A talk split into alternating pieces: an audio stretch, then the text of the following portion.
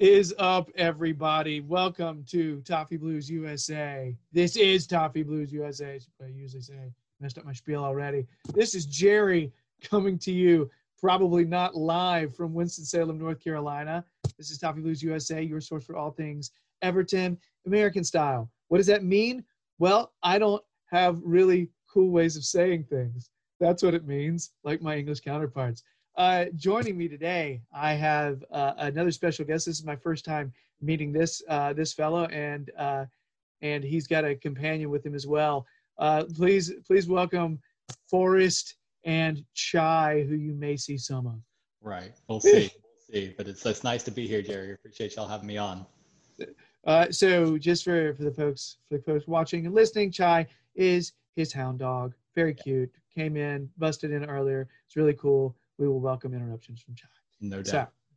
so Forrest, let's get through all the all the whats, and then we'll get to more of the whys and hows. So first, where are you where are you located, man?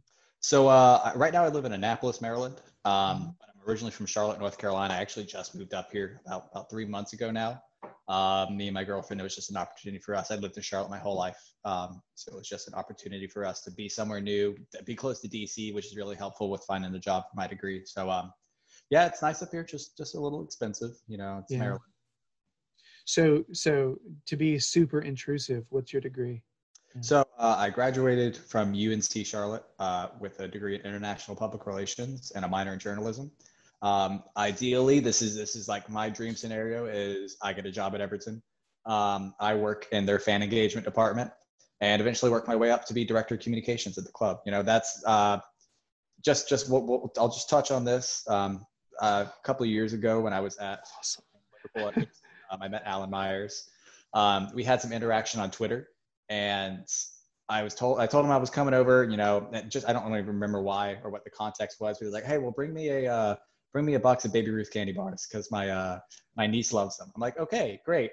I couldn't find a single box of Baby Ruth candy bars. You're but I found kidding. a Sorted box. I, I, you know, there was like Hershey's chocolate, Baby Ruth, Milky Way. He's like, "Oh, well, I love the Milky Way bars, so this is perfect." So he he took me on like a private tour of Goodison. It was fantastic. I got to see some places that you don't usually get to see in the tour.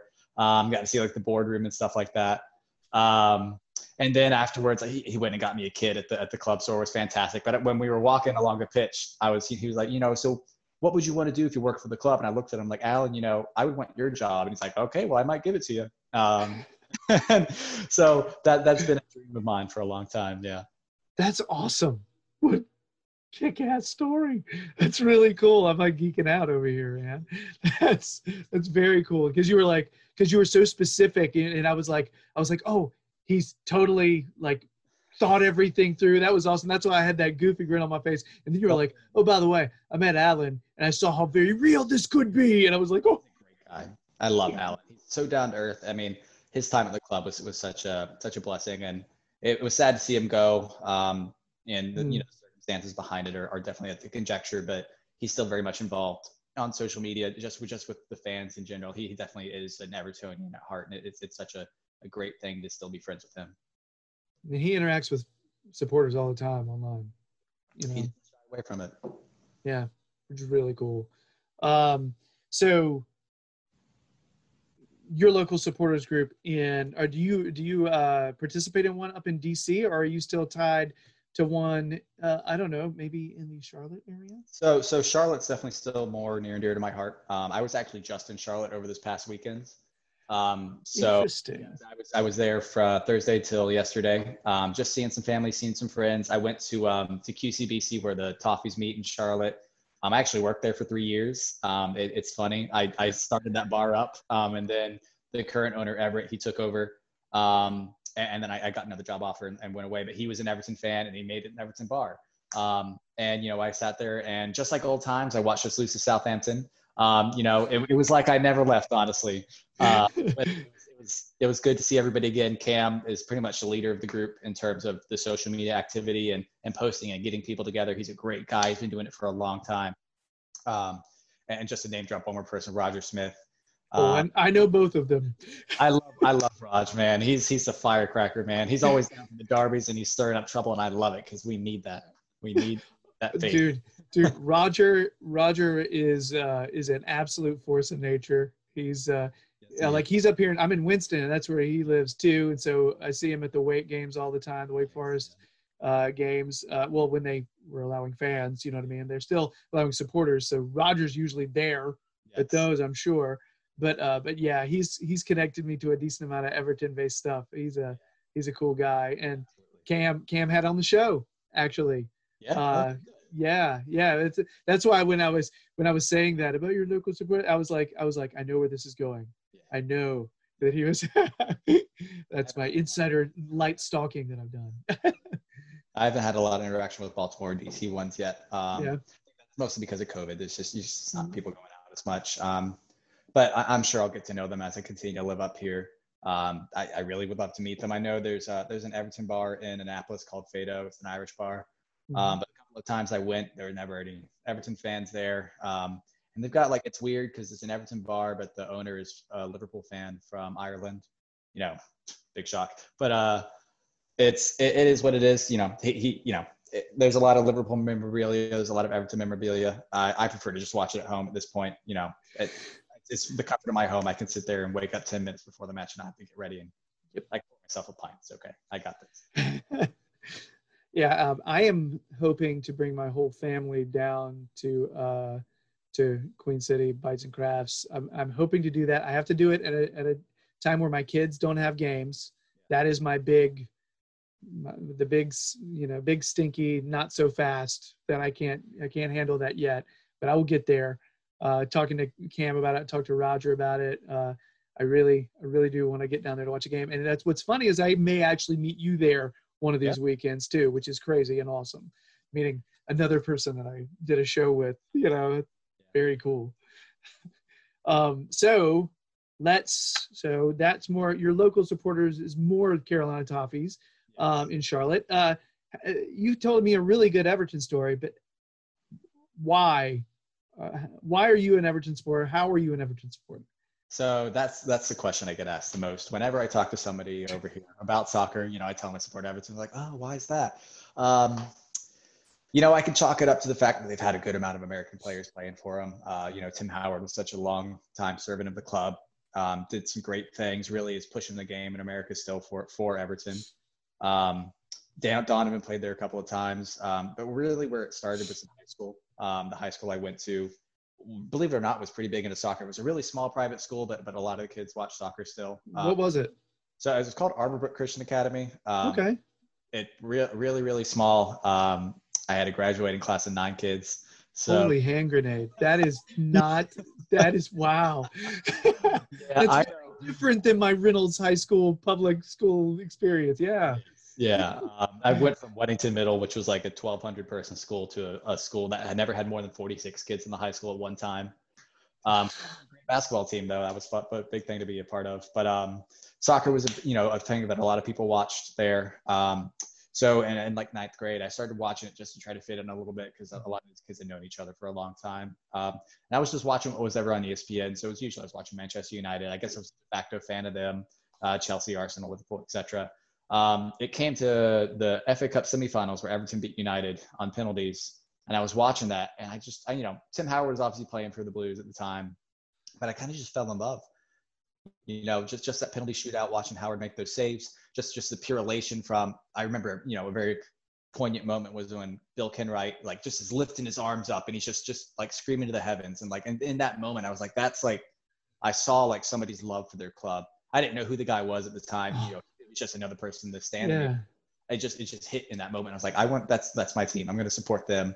You know, there's another moment where Howard's walking toward the towards the Everton fans on that side of Wembley, and he's just he's just swinging his arms back and he's lifting his arms up, and it was such a great shot that really stuck with me. And it's it's been it's been a very wild love affair ever since. You know, my hair has fallen out because of it. It, it, it is what it is, but uh, you know, it's never been a moment where I regretted supporting Everton. You know, I love I love the club, and as I know the club more, and I got to know the people who support the club more, and and Scousers and the people of Liverpool in general, like I just everything about the club and where it is, and it's just it's been huge for me. I just love it. I, I'm totally in love with it. I would die for Everton. That's That's- that's but I would. That's freaking beautiful, man. That's great. Uh, so favorite favorite Everton player? Current squad, um, Richarlison by far. I think I think his passion for the club, um, and and the fact that he matches that passion on the pitch as well with his with his work ethic. Yeah, he maybe gets a little hot headed at times, and maybe Mhm. he throws himself to the ground a little bit too sometimes. But he he is such a player that really embodies what I think Everton wants to show on the pitch. What I think the fans want to see on the pitch is a player who gives their all for the club, Yeah. regardless of how they're playing, is going to continue to give their all for as long as they're on that pitch. If he really embodies what I think the Everton spirit is. Oh yeah. So that's one of the things that uh, I don't know. I, I like seeing someone who's not going to they're, they're not going to change their game. You know what I mean? They're not going to change their game. You're, you're still going to see that same intensity every single week in, week out.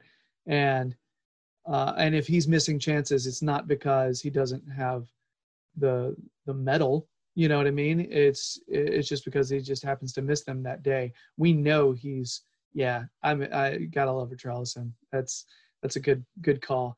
Uh, if you were any Everton player, like all of, all of them, one Yeah. that's your personality, which one is Forrest like Mm. personality?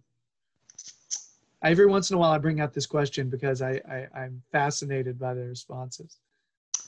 I, I'd, I'd like to say Lucas Digne. Um, and this is just me totally going off the top of my head. Um, I'm not left footed at all. I play wing back when I play footy, Yeah. but I'm definitely, I'll, I'll fill in on the left if I have to, but my left foot's not going to be doing too much for me than, you know, taking a touch. Um, I just, just, just, he is another player who I think gives his all on the pitch. His, his head doesn't usually drop. Um, but you know, as we saw over the weekend, he's kind of prone to some to some uh, some moments of hot headedness, which I think you know I, I could have in me, myself well. But just just his his his professionalism, the way he carries himself on the pitch and off the pitch, is something I see in myself in the way I approach life as well.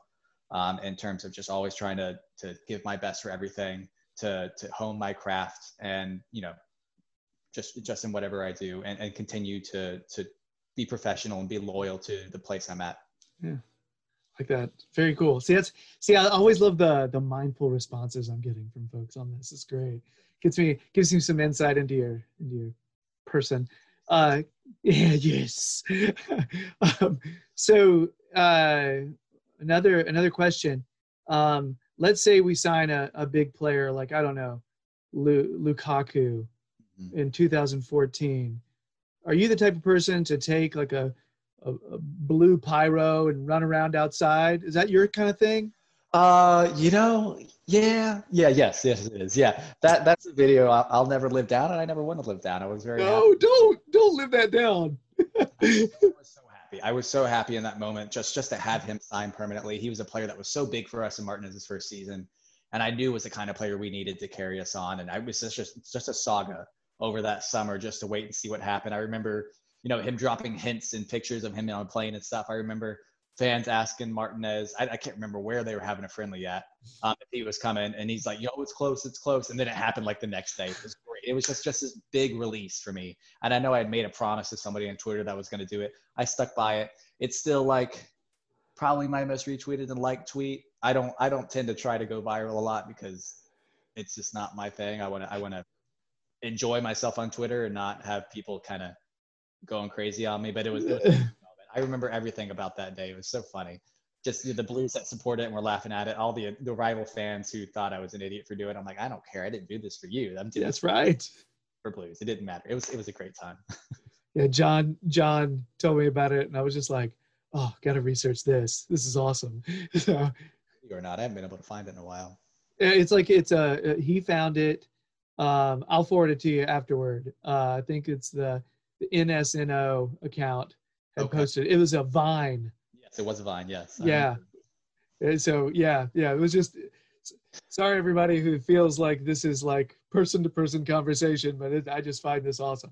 But uh, very, very cool. Um, so uh, last thing, uh, last week I was talking to to the Rob Vera because that's his that's his uh, Twitter name. Uh, he's more he's a music music guy, and he gave me a serious recommendation for uh, for an album to listen to, and I've been listening to it all week. It's been incredible. So, Forrest, Hmm.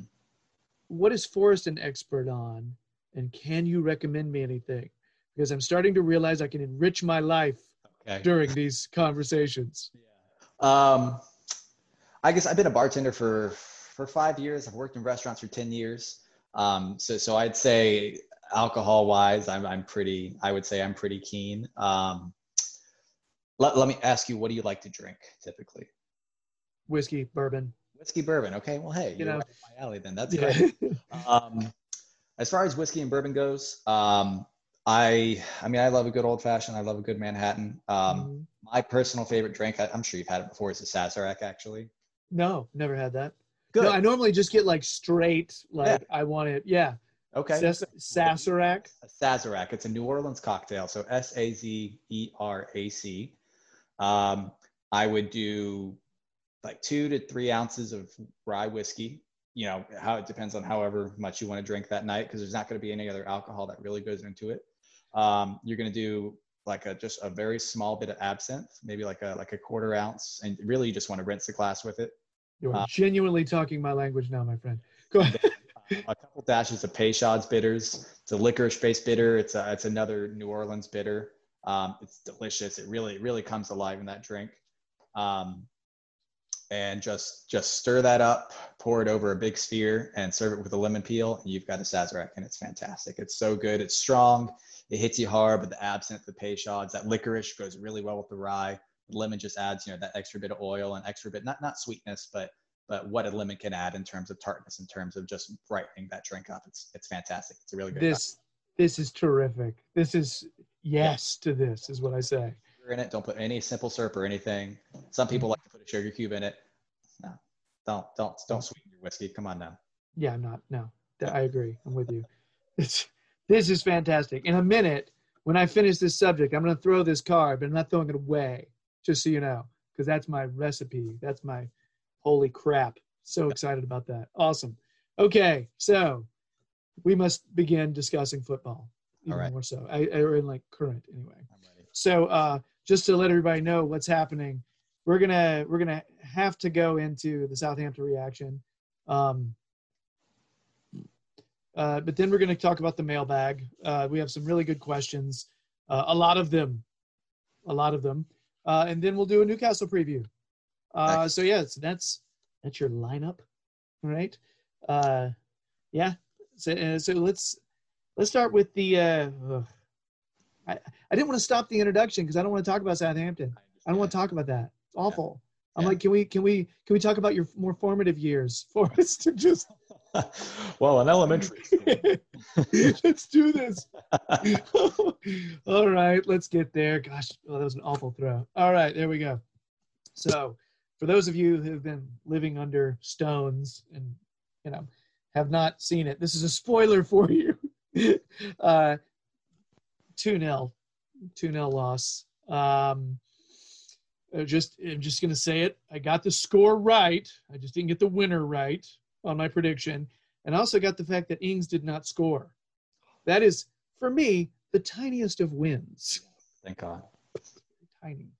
Um, so I'll give you. A, let me give you a list of, of possible topics, and I want you to kind of, you know, sink your teeth into whichever one uh, you feel like strikes your fancy the most. Um, number one, any positives. That's the first possible topic. Any of them. Number two, uh, did anyone seize an opportunity? Number three, uh, their goals were they a result of our shittiness or their brilliance? Uh, number four, Pickford, question mark. Number five, Digne red card. Got to probably got to talk about that.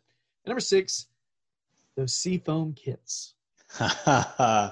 um, you know, just because I don't want to talk about it too much, I'm going to talk about their goals. Um, because they both, they it was kind of bang bang. They happened within 10 minutes of each other. Um, the first goal, we just switched off on a throw in. I think there, there's not much more to say to that. We weren't ready for it. They took it quick. And Ward Prowse just ran straight past Digne, straight past Keane, and you know slotted it. It was a great shot. You know, give him give him due where it is. But we, we just switched off. Um, and it was pretty similar for the second goal. Um, they just got in behind us on on our, our right hand side, their left hand side, which they seem to do a lot. Um, and I feel for Ben Godfrey because he's definitely not a fullback. It's definitely not the position that he is natural in, and you could see him get caught out a number of times.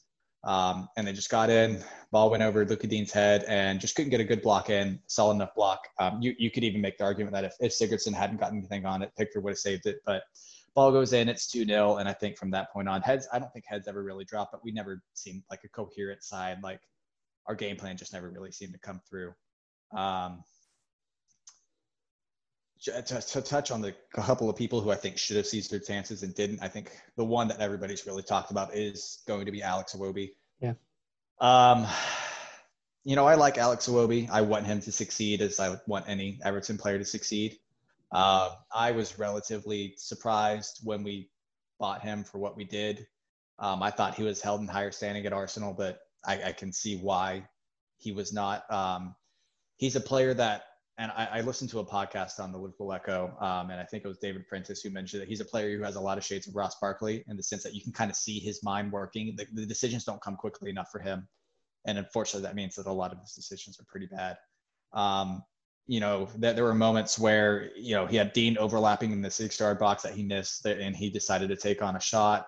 He missed. I think the one moment that really stuck out to everybody is when I think James sent a crossfield ball to him there was a lot of space, a lot of time for him, and he just miscontrolled it off his chest and it went out the touchline. Yeah. It, was, it was just frustrating to see that. Um, uh, I will say with Iwobi, uh, I see what you're saying about him and, and, kind of thinking things through. I would almost say he's better when he relies on his instincts and he has less time. Yep. You know, it's almost like if he has more time to think things through, that's like the worst thing possible to happen to him. Yeah. Uh, if he's if he's having to rely on just – quick thinking, quick feet, and escaping from trouble, which is why I, I usually like him more cutting in, more in the middle. Uh, you usually see him, you see a better version of him. I feel like, you know, um, that was I was disappointed because I feel like I like him more than most folks. Um, but I can't sit there and say, "Wow, what a game that guy had!" in a positive way. I, I can't because that was just uh, it would prove that I haven't watched the sport very much in my life. Um, didn't have didn't have the best uh, performance, but I, I still wouldn't sit there and say he was the worst player on the field.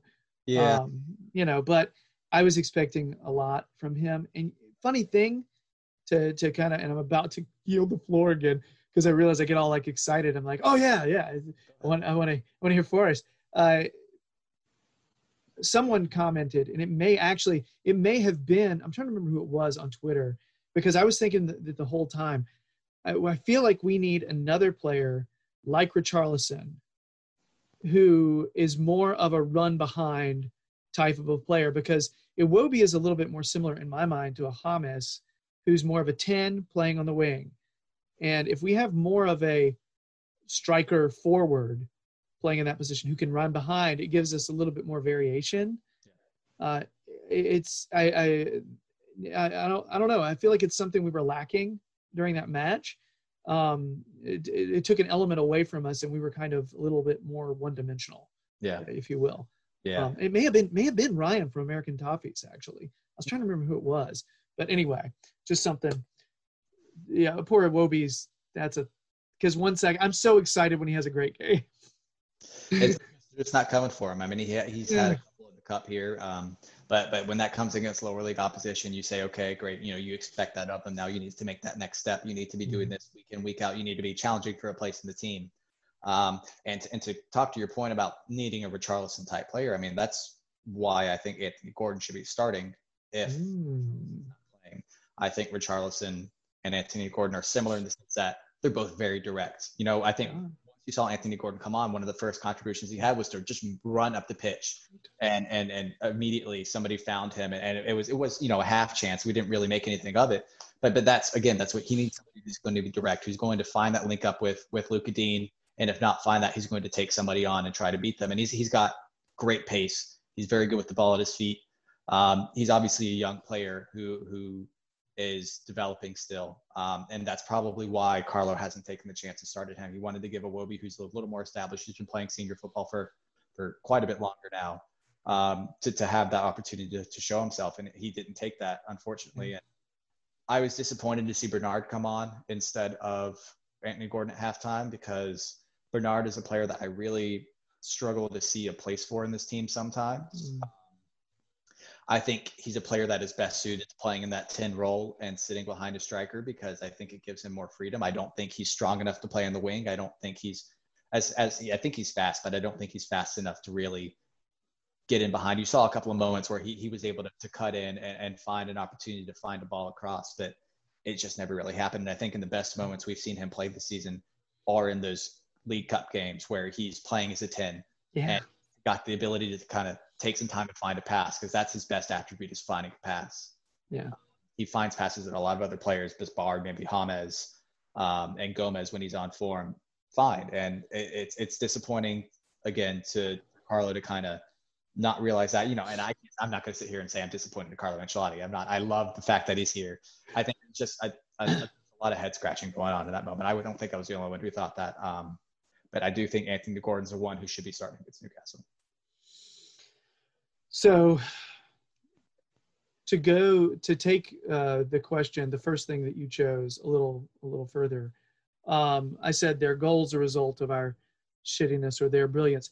Do you feel like our result was more a result of them looking strong or us dropping the ball Uh, that day, or or it could be a little bit of both? I think I think it's more a little bit of both. I think they played very well on the day. Um, and Southampton away has been a fixture that I don't think we won at for quite a while. I think we won last year, didn't we? Yeah, Richarlison scored the winner, I believe. But it's it's just one that we don't typically win. It, it's a place we don't typically play, and you can talk about bogey games all the time. I'm not a true believer in that. I'm also not a true believer in playing differently away from home and, and at home, but that's just me. Um, I I think Southampton played well. I think tactically we were outclassed. Um, and it didn't help the fact that we just couldn't create anything. Bar, and I think the first 15 to 20 minutes, we, we played decent. We had a couple of chances, was back and forth, but once Southampton scored, um, we just kind of looked like our game plan went out the window, and just we just couldn't make anything happen. Um, it's disappointing. I think a couple of players weren't fully fit. I think Allan, really, I think he worked his butt off. Um, and and in the role that he's asked to play, I think it's a little difficult when he doesn't have anybody to kind of mark. He, he's a player who man marks. He's a player who chases down and wins the ball back. And when he's you know got two strikers and no midfield man sitting in that ten hole to kind of mark and, and use in the positional sense, he's just kind of running all over the pitch and trying to win the ball back, and that that drags him out of position. That creates gaps in the defense. And um, Mm. you know Southampton exploited us quite a number of times. Um, I think Hasenhüttl came out after the game and said like they weren't really planning on exploiting God, Godfrey the way they did. It just happened. Just you know, that's Godfrey. He's out of position. It, it's it stinks for him. It's tough, but he's only going to learn from that experience and grow as a player. He's obviously taking it on in full stride, and and you like to see that. In the very least, his head never dropped. But um, there was it was definitely a mixture both in terms of the way the result came, um, but also at the same time, I don't, I, you know, I'm glad that we lost now rather than you know three more games in, we've won, and we're all like, you know, say we're like six points, you know, clear at the top of the table, and we're all like dreaming of this title finish, and then we lose a game, and it just all comes crashing down. It's good to have this happen now. It's it's good to to get that loss in to regroup, look at what went wrong, and fix that now because Or, there's still or, the season left. or if we like win like win the entire season and you go up to the very end and you lose to somebody like Watford, you know what I mean? Total hypothetical, but Right. that would be the worst, right? I mean, can you Jeez. believe it? Like, Yeah, Jesus Christ, that'd be terrible. So, who's your player? Who's your player of the match? I have one in my mind that I was. I want to hear yours. There was a there was a decision there was a decision that mystified me about this player. I want to hear yours first. I was really in love with the work that Doucouré was doing. Yeah. I, I I was everywhere. Now, are we talking about a guy who was uh, playing polished passes? Not really. Was he creating a lot of chances? Not really. But he was getting us the ball back. And did you see anybody else? Anybody else ripping their heart out for like every single tackle, every single chance to to win a? I I- was like, here's our energy. You didn't take your energy. You Yeah. know, I, I did I did not under I was bummed. Like I get it. I get it. You want more attack. You want an attacking player. You want you want to actually create more chances. I get it. But there's there's something that to be said for the energy of winning the ball back and pushing the ball forward from maybe not the most polished player. but damn it, you're stop you're stopping theirs. Yeah. You know. Yeah, I think may, maybe you know we could say that was maybe one of Carlos' mistakes um, from from that game, um, and I agree he played well. Um, I don't I don't think personally I don't think anybody really stuck out to me. It's so fair though. it was such a tough game to watch, man. It was very lackluster. Mm.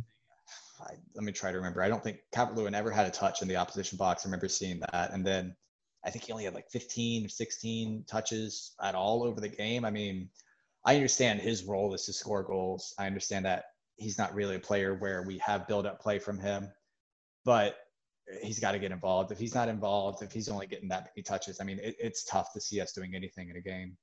Um, for James, I think they really focused on him, didn't let him get that ball out and swing it out like he likes to do so many times. He got it out a couple of times, and I think that's when we were most dangerous is when he get it out to Lucas Digne or get it out to Iwobi when he was on the pitch. But the second half, I mean, nothing really happened. I, Yeah. I, it was one of the most boring second halves I've seen from Everton since the end of last season. Um, I, I was sitting there watching it with my family, like at the edge of our seat the whole time.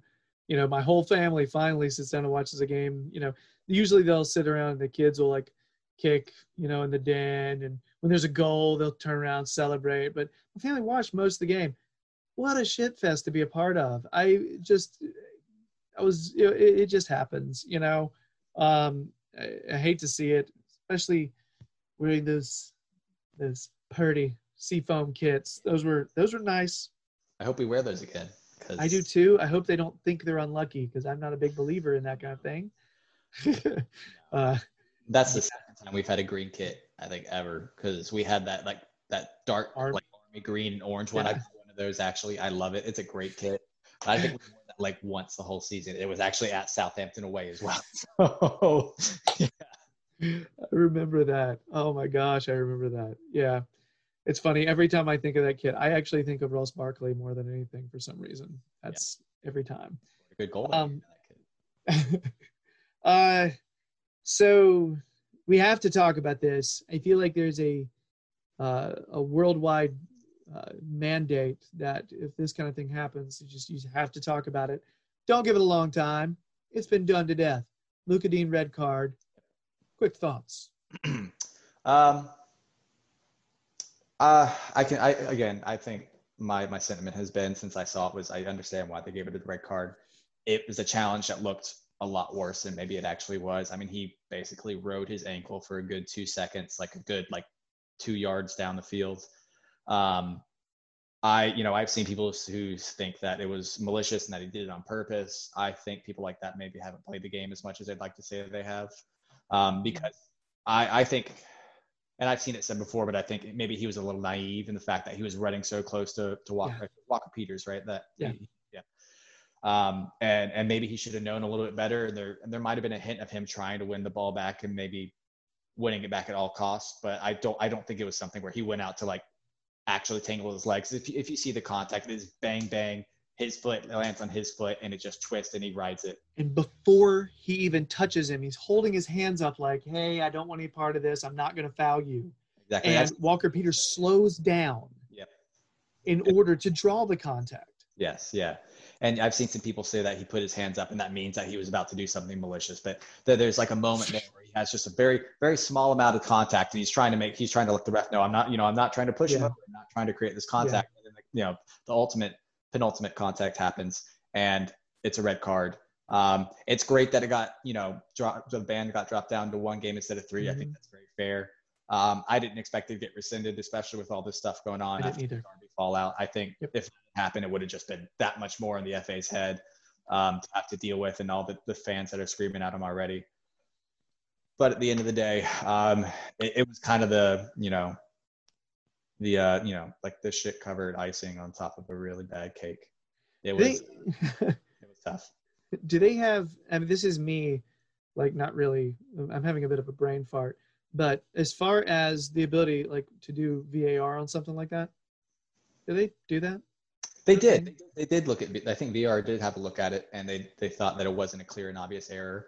Um, okay, that's what it was.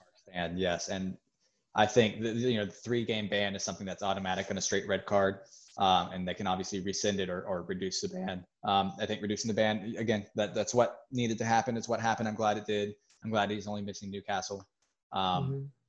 And you know just hope that uh, the reputation that the media seems to be giving Everton at the moment is not something that continues to live in uh, referees' minds because they can. You know, they read the news, they they watch Sky Sports and BBC and all these other channels. You know, the pundits that come on and say that Everton are playing dirty and they're going out to hurt people. They're going to pay attention to that and they'll have their own opinions on that, whether they think they do or Mhm. not. But it's very possible that that influences their decisions in a game. You'd like to think that it doesn't. You'd like to think that they keep their professional standards and say, look, you know, regardless of what they're saying, we see the game this way and don't think that that's happening. But you, you never know. You know, you kind of Yeah. have just hope that uh, just the media calms down. That's really what it needs to do is calm down because I understand that Virgil van Dijk is a huge player for Liverpool. He's a, he's you know a world class defender and um, is obviously a player that's very well liked uh, across you know the red tinted media in the UK. But the, who who's the guy? I can't remember his name now. It was Julian something who said that uh, Pickford should be out for as long as Virgil van Dijk is injured. Like man, like I'm glad so many people came out and said, like so many prominent people in soccer came out and said, yeah, that's ridiculous. I don't know why Yeah. would you go on air and say something like that. yeah. Like, it's The very fact that the fact that that's an adult. yes, That's an adult. yes, You know. and somebody who's played soccer professionally as well. To hear them say that, it's disappointing. I get, I get that maybe you're a Liverpool supporter. I get that maybe you like Virgil Van Dijk on a personal level, but you can't like throwing opinions out like that. It's just frustrating. I, I, you know, I get that it's their job to do that, but it's frustrating to see that because it doesn't do anything but kind of bring their reputation, the club's reputation, and the reputation of the media into ill repute when it's already kind of being dragged through the mud.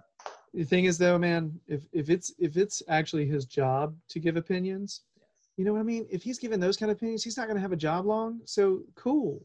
That means Yeah. one less red, one less red out there. So Julian Schmulian, whatever your name is, you know, that's have your opinion. I I, I don't think it carries much weight. I don't, you know. So it's one of those things. Just I saw it and uh, I kind of laughed because I was like, that is a a very juvenile thing. You know, I, here's the deal: the Lucas Digne situation. I don't think it was a red, but I watch it and I get it. I get it. I get why we appealed, and I get why they brought it down to one. Um, I'd have been kind of pissed off if they didn't, but it's one of those things where when you're a supporter, at some point, I feel like if you're a logical, rational human being, there uh, some bit of objectivity about how the game works and being self-aware has to click, has to kick in. One would hope. And if it doesn't, if you're saying a player who hurt somebody should be out for the same amount of time the other person's out, well, I'm just trying to figure out how you're setting that kind of precedent precedent and then being able to actually enforce that moving forward. Yeah. It's it's yeah. it was anyway. reactionary, but let's let's get away from it. That, that Yeah. has been beaten for like it's like that thing is flayed. It has no skin left. It's like South Park. He's over there beating that dead horse. it's, it's, um, yeah, yeah, that's so. Anyway, I'm just gonna, yeah. So that one, that match was a tough one. Uh, it had come uh, at a night where I'd. Uh, by the way, if anybody of you are curious, I'm wearing a Halloween costume from a family Halloween thing we had earlier. Saturday night, we had to go to another Halloween party that got canceled on our way to it.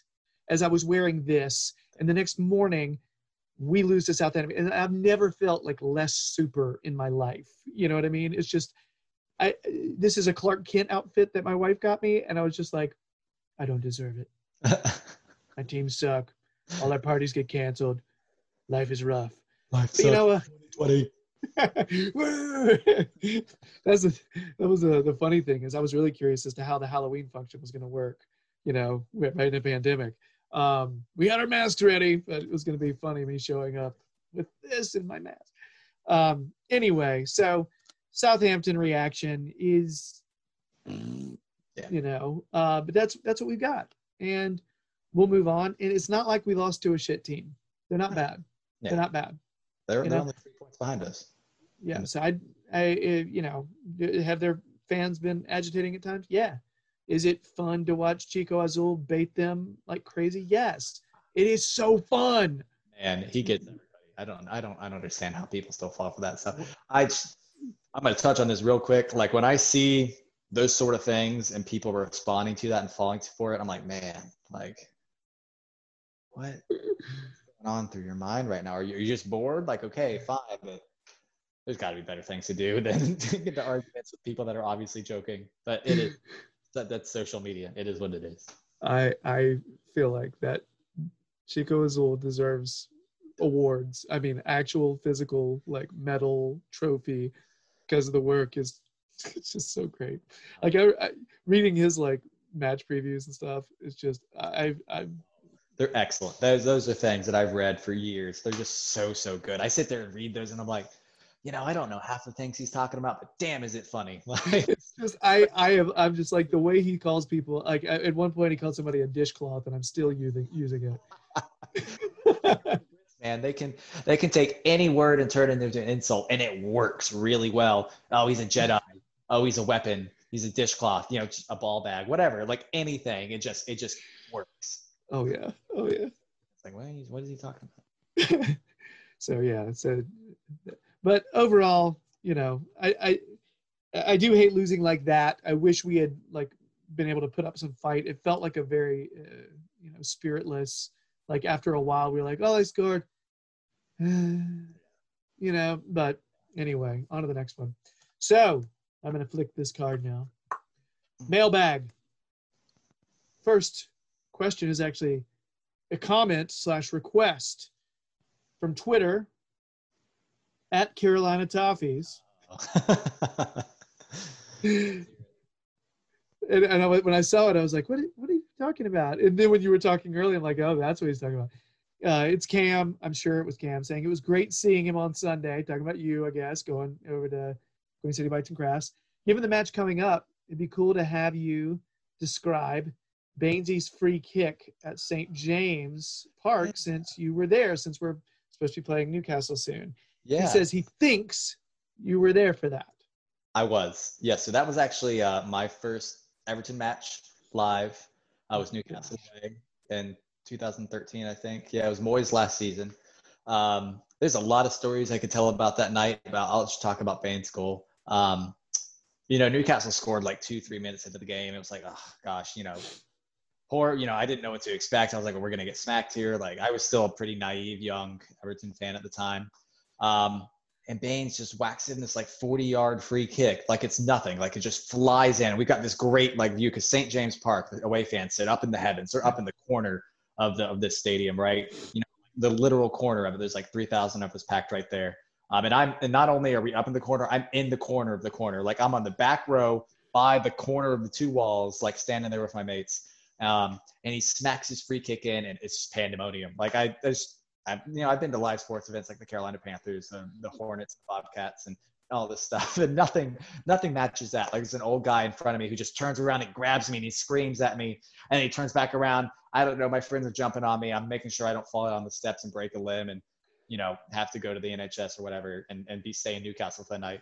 Um, it was it was a crazy experience, and I'm so glad we ended up winning too. The, the winner was great, and HEB scored you know 90 minutes or i think the one like the one night one one thing that comes to mind is at the end of the game i think there was like six minutes added on time my friend maddie he's just like eh, i'm okay to curse right Do what you gotta do.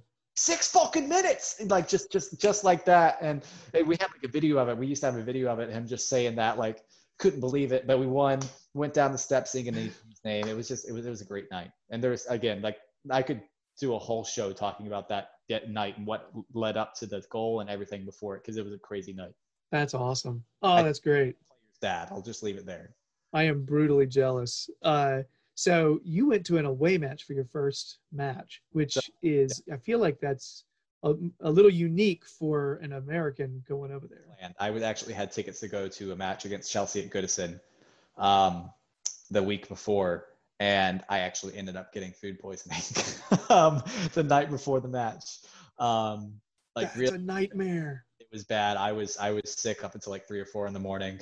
Um, the, the elderly couple who were uh, the parents of some friends we have over here in the states, and you know they were so kind looking after me. They gave me a bucket, and I just sat behind side the bed and did my thing. I ended up passing out, and I woke up. I think I woke up kind of delirious around like 11:30, and it was like an hour till kickoff. And they came in, are like, "Are you going to go to the match?" And I'm like, "No, can't." And I just passed back out. And I woke up like at like 2:30 when the match was already over. I think we ended up losing 2-1, so I'm not too too sad that I missed it, but Yeah. I was lucky enough to get tickets to Newcastle away the next week, and I was it was I was living the dream. Okay, I'm severely disappointed for you for that nightmarish food poisoning story, but it sounds like it fully made up for it It was. going to that away match. Uh, do they? This is just genuine question as someone who's never been to even a home match. Yeah. All right, do they do they hate you that much? So away fans, how cool are they, or are they super not cool? You know what I mean? the Newcastle fans are definitely super not cool, uh, especially towards anybody. Honestly, I can't think of anything that they might like. Um, Other humans. That's ch- yeah, like I, I remember getting to the match and like I had like an Everton scarf on, and I get off the coach and I see my mates and they're like, "Oh, we're just showing our colors. Okay, like who cares?" Because I guess that you don't show who you support. Which, learning more about the history of hooliganism, I'm kind of like, "Oh, okay, yeah, maybe I was kind of in danger that night." You know, like that um that uh that meme of Ralphie. I'm in danger. like, maybe I should have been more like that, but I was so naive. I didn't understand. I remember walking up, you know, like I had to I actually had to go to the box office to get my ticket um and pick up my away ticket. And I remember walking like past the Newcastle fans and they had like gates like between us and them. And they're just like the fans are just shouting at each other through the gates and, and saying all this stuff and threatening each other and all the things that are never gonna happen because the police they're staring at them like, yeah, we got CCTV, so good luck. Yeah. You know, yeah, it, it they're, it's not it wasn't a pleasant experience towards them, but I barely ever saw them before the you know before the match. I just saw them in brief, Yeah. and then after the match, I didn't see them because they lost and they just you know went away with their tail stuck between their legs. So That's that that sounds lovely. That part. That's it was a good time, honestly. oh geez, super jealous. Uh, these stories always I get like super happy for you, but then I'm like, oh. Well, you one day. It's okay. Uh, so all right. Uh, I want to start with this one really quick. I just got to say it because we have addressed it already once. T underscore Henny from Instagram asked Dina or Lucas Digne get appealed, and yes, and cut down to one. So T Henny, that that's the deal. Just so you know. Um, speaking of Lucas Digne, uh, DOVC one two three asked a question which uh, I think is a unique question. Can can Digne play in Gomes's role if Nkounkou shines against Newcastle?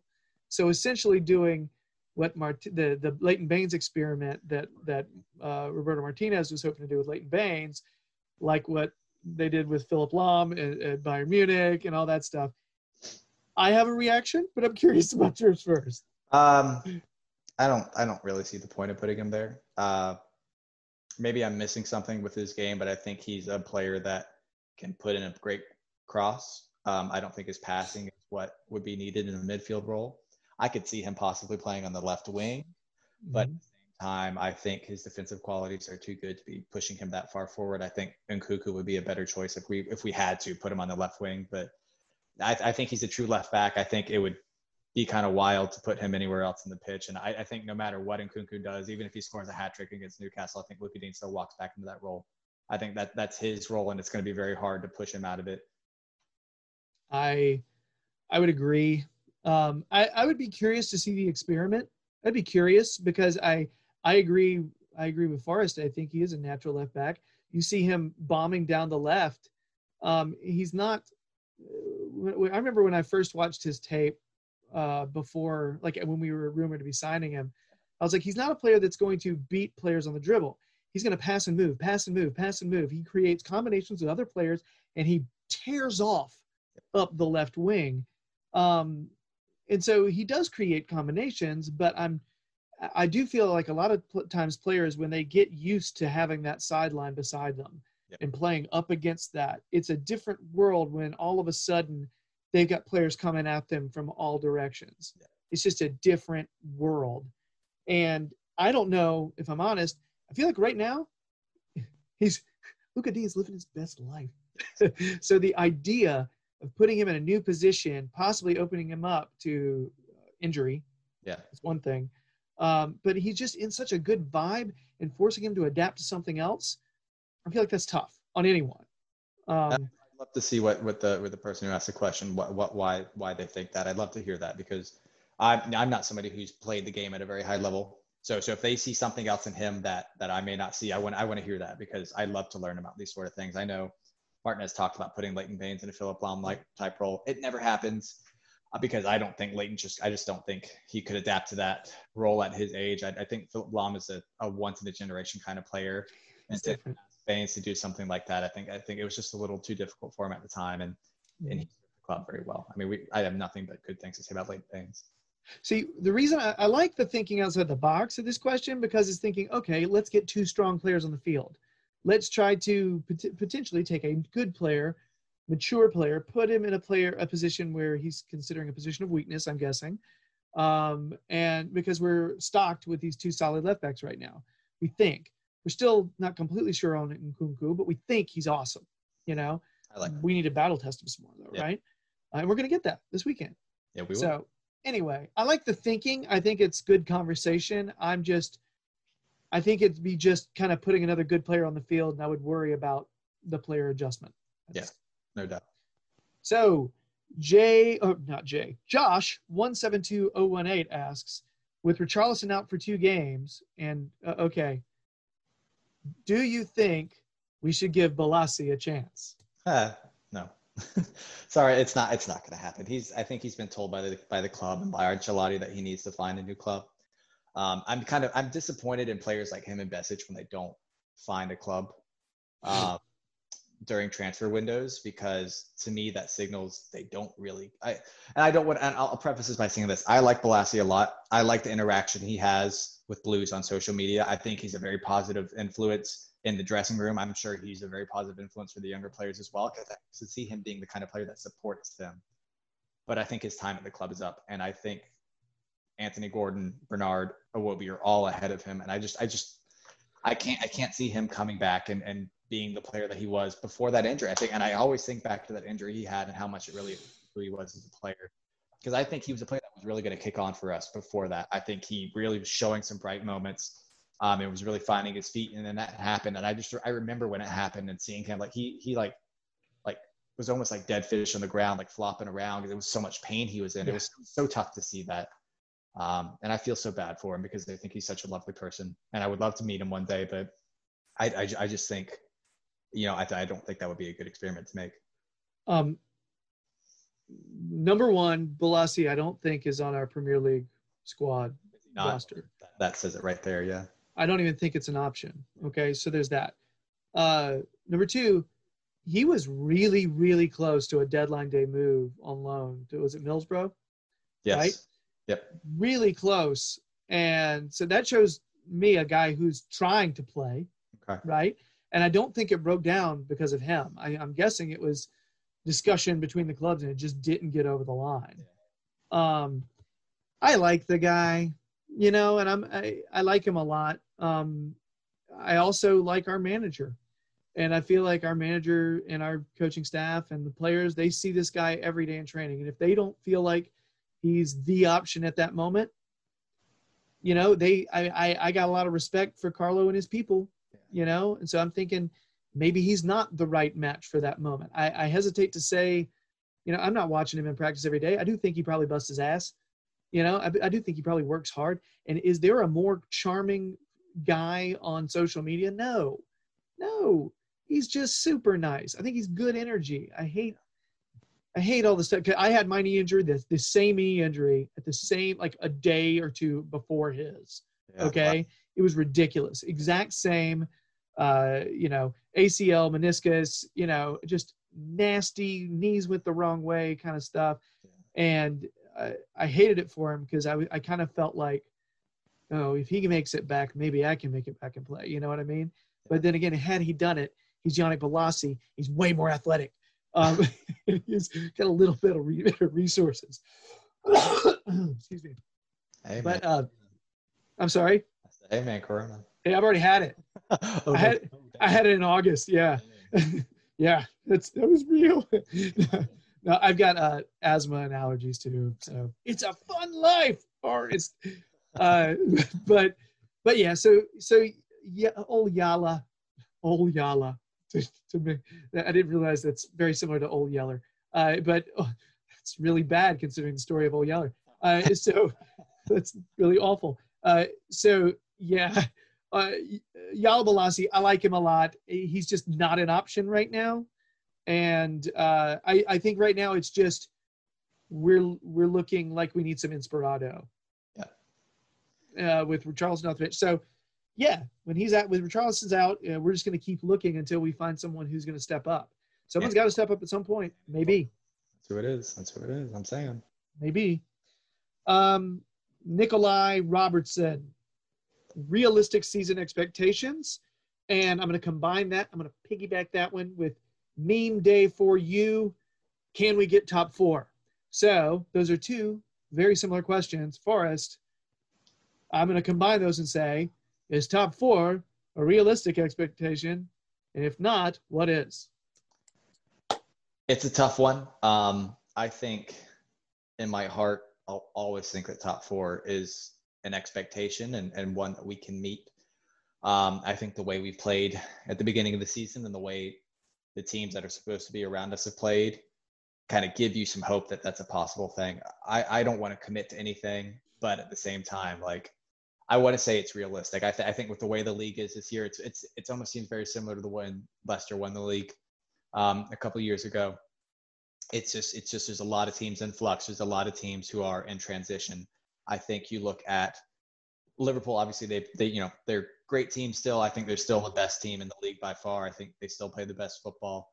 But Van Dijk's out now. I think there's going to be questions asked about that defense. Fabinho's always obviously stepped in and played well, but can he do that over a season? You know, what if he gets injured? There's a lot of questions there for them now. They've obviously conceded 14 goals this season. That's that's that's a lot of goals in 6 Mhm. games. It's a lot of goals. Um, Chelsea are in flux. They their defense can't seem to get their their shit together, and they've obviously got a lot of talent. But if you're having to score four goals to just be able to win a match, it, it, that's not going to happen all the time. Mm. Um, Spurs look fantastic. I think they probably got one of the deepest squads in the league. I think they look great. But City don't look like anything like they usually do. They're very far down the league as well. I think maybe Pep's time is kind of coming to an end there. And of course, United. I mean, what can you say about United right now? They just, just can't find anything going for them. I, I feel for them to a certain extent. I don't hate Manchester United. I've got some good friends who are some United fans. Um, and there's an old trope with Liverpool fans that Everton and United like go hand in hand and like they put out a buffet when we play them at Goodison and stuff. But you know, at the end of the day, I, I think top four is realistic. It's just you know our luck with injuries, our luck with suspensions, and and how we continue to play. If we can continue to keep this form up, I mean, we definitely have Champions League form. Let alone this might be title form. You don't know. I don't. You know, I I think in our wildest imaginations we say the title. You know, that's that's where we want to be. We we, we see ourselves in first place here, and we think this is where we belong to be. Um, but it's, it's going to take a really big effort from the whole team to be able to, to maintain that form. I think our starting 11 is very strong, and some of our depth is strong. Our center back depth, when healthy, that's a lot. It's great. Those are that's a good core Yes. of of center backs. It's uh, it's a beefy group. Um, who, uh, it always ha- it tends to be the case. One second it's a serious weakness. Next second we got like eight of them. Yep. You know, which, which just, that just keeps happening. Like, oh, we have no number ten. Let's buy four of them. You know what I mean? It just keeps that stuff keeps happening. Uh, but yeah, I, I think our initial starting eleven is strong. It's just the rest of our depth. So we're going to have to have some fortune with injuries over the course of a season. I think it's realistic. Good fortune happens to teams all the time. Uh, it's fully realistic for top four. Yes. Okay. N- bad luck does not always happen. Okay. Are, are, are there going to be injuries? Yeah. We just got to hope they're the smaller injuries that last like a couple months, one or two months tops, and they can come back. And we got players that can fill the void for a little while, and that it's not major players. At positions where we're not as deep. Fully realistic. Yeah. Um, Like God forbid something happens to Calvert Lewin. I just that would that would that would be genuinely worst case scenario because Richarlison has to play up top. We have to fill that left left wing hole again. There's there's a lot that could go into that situation. I think they're, they're just I I don't question Kean going out on loan because I don't think he was genuinely very happy here. I think that was shown in the goals scored in the League Cup, which which is disappointing. Um, maybe he's just not taking to life in England. He's a young man. and he's moved from Italy from a big club in Juventus to to a, you know again a fairly big club in Everton, um, and just just not really made the most of his time here. Um, he's obviously scoring a couple goals at PSG. I think he'll he'll he'll do well there. I, I could see him scoring 15 goals, um, and Mhm. possibly getting himself a move there. You know, we'll we'll see what happens. I, he, how could you not enjoy playing with Neymar and Mbappe? And, and the team that PSG have and the league that they play in as well, um, where you can really express yourself as a player. But it's it's difficult. It's difficult. it's it's tough with Kean because when I heard about the move, I'm like, cool. PSG blow a lot of teams out. He's gonna get some playing time. They're not always gonna start. They're you know all their starters. You know they're gonna want to play the the other players, get them experience, and they can. Uh, I feel like Kean wanted more time. Period. And I feel like he wasn't given guarantees about playing time here Uh, yeah. and that made him less happy, right? It just, I mean, I don't have any inside Kean sources, but uh, or any sources, but but you know, it just it just tends to make sense. So he, not celebrating, you're like, yeah, because this game doesn't matter as much as a normal league game would. Yeah. You know, I don't know if he doesn't like. I don't know if that it's that he doesn't like Everton, but I think it's that, or or England even. I feel like if he was playing on the regular, I think he, I think he'd maybe be happier. That's at least that's that's just a guess because he does seem like somebody who would give it a chance. You know? Did, um, you know, that first yeah. Yeah. Um, did score a lot. You know, again, I, I don't know. I, I I would I see where you're coming from though with him wanting to find that playing time, and I think, like you said, at a team like PSG, where they can afford to rest an Mbappe or a Neymar, um, and, and bring him in and, and allow him the freedom to be himself against some of the the lower teams in their division. Um, it does make a lot of sense for him because I don't think that was ever going to happen here at Everton. I think we typically have to play our best 11 against anybody in the league. And that's mostly because the Premier League is just a stronger league than the French league. I think top to bottom, it's much stronger. Completely. Yes. And it, it'd be hard to justify putting him in, even if it's against the, you know, the bottom place team and we're top of the league. It Mhm. just it would be hard to do that because we want to continue to push on. And we're not at that level yet, unfortunately. So that is some bonus Moise Kean yeah, info there. We just kind of we just kind of went off there just because he's good conversation. I like him. I, I think he's great. Conversation. What can I say? I just ooze it. uh, so we've talked about this earlier, but Mark Eaton, eleven twelve uh, asks, uh, "Do we need to look for a backup for Richarlison?" Both of us have said yes, I believe. Uh, I mean, I, I'll stick by the fact that I think it's Anthony Gordon. Um, oh, yeah. yeah. I I think that we have obviously we have options across. Maybe not the full front three because I don't think we have Mhm. anybody other than Calvert Lewin and Richarlison who can play up top. But um, I think on the left side we have Bernard, we have Iwobi, we have Anthony Gordon behind Richarlison. Um, I don't think unless we saw it will be in Bernard, and it seems like Bernard might move in January. Um, Mm. know if we'd go out looking for anybody. Um, but I could definitely say it wouldn't be a bad, and it's probably something the club are looking at to do is, just to bring in another attacking player. Maybe not in January because I know Marcel Brands isn't a big fan of that window when it comes to bringing in players because it's hard to find the value. It's hard to find a player who's going to come in and not, you know, they usually make an immediate impact when they come in in January, but they don't keep that form when they go on. Um, I look at somebody like Nikica Jelavic a lot when I think about players coming in in January and, and blowing, you know, blowing the league up. He scored like, I don't know, like nine or 10 goals when he came in in January and they just never found that form again. Yeah. Um, so it's a tough one. Um, but I, I would say that Gordon probably deserves a chance before we ever go looking for anybody else. I would like to see Gordon get a run of games if he has the opportunity. Yeah.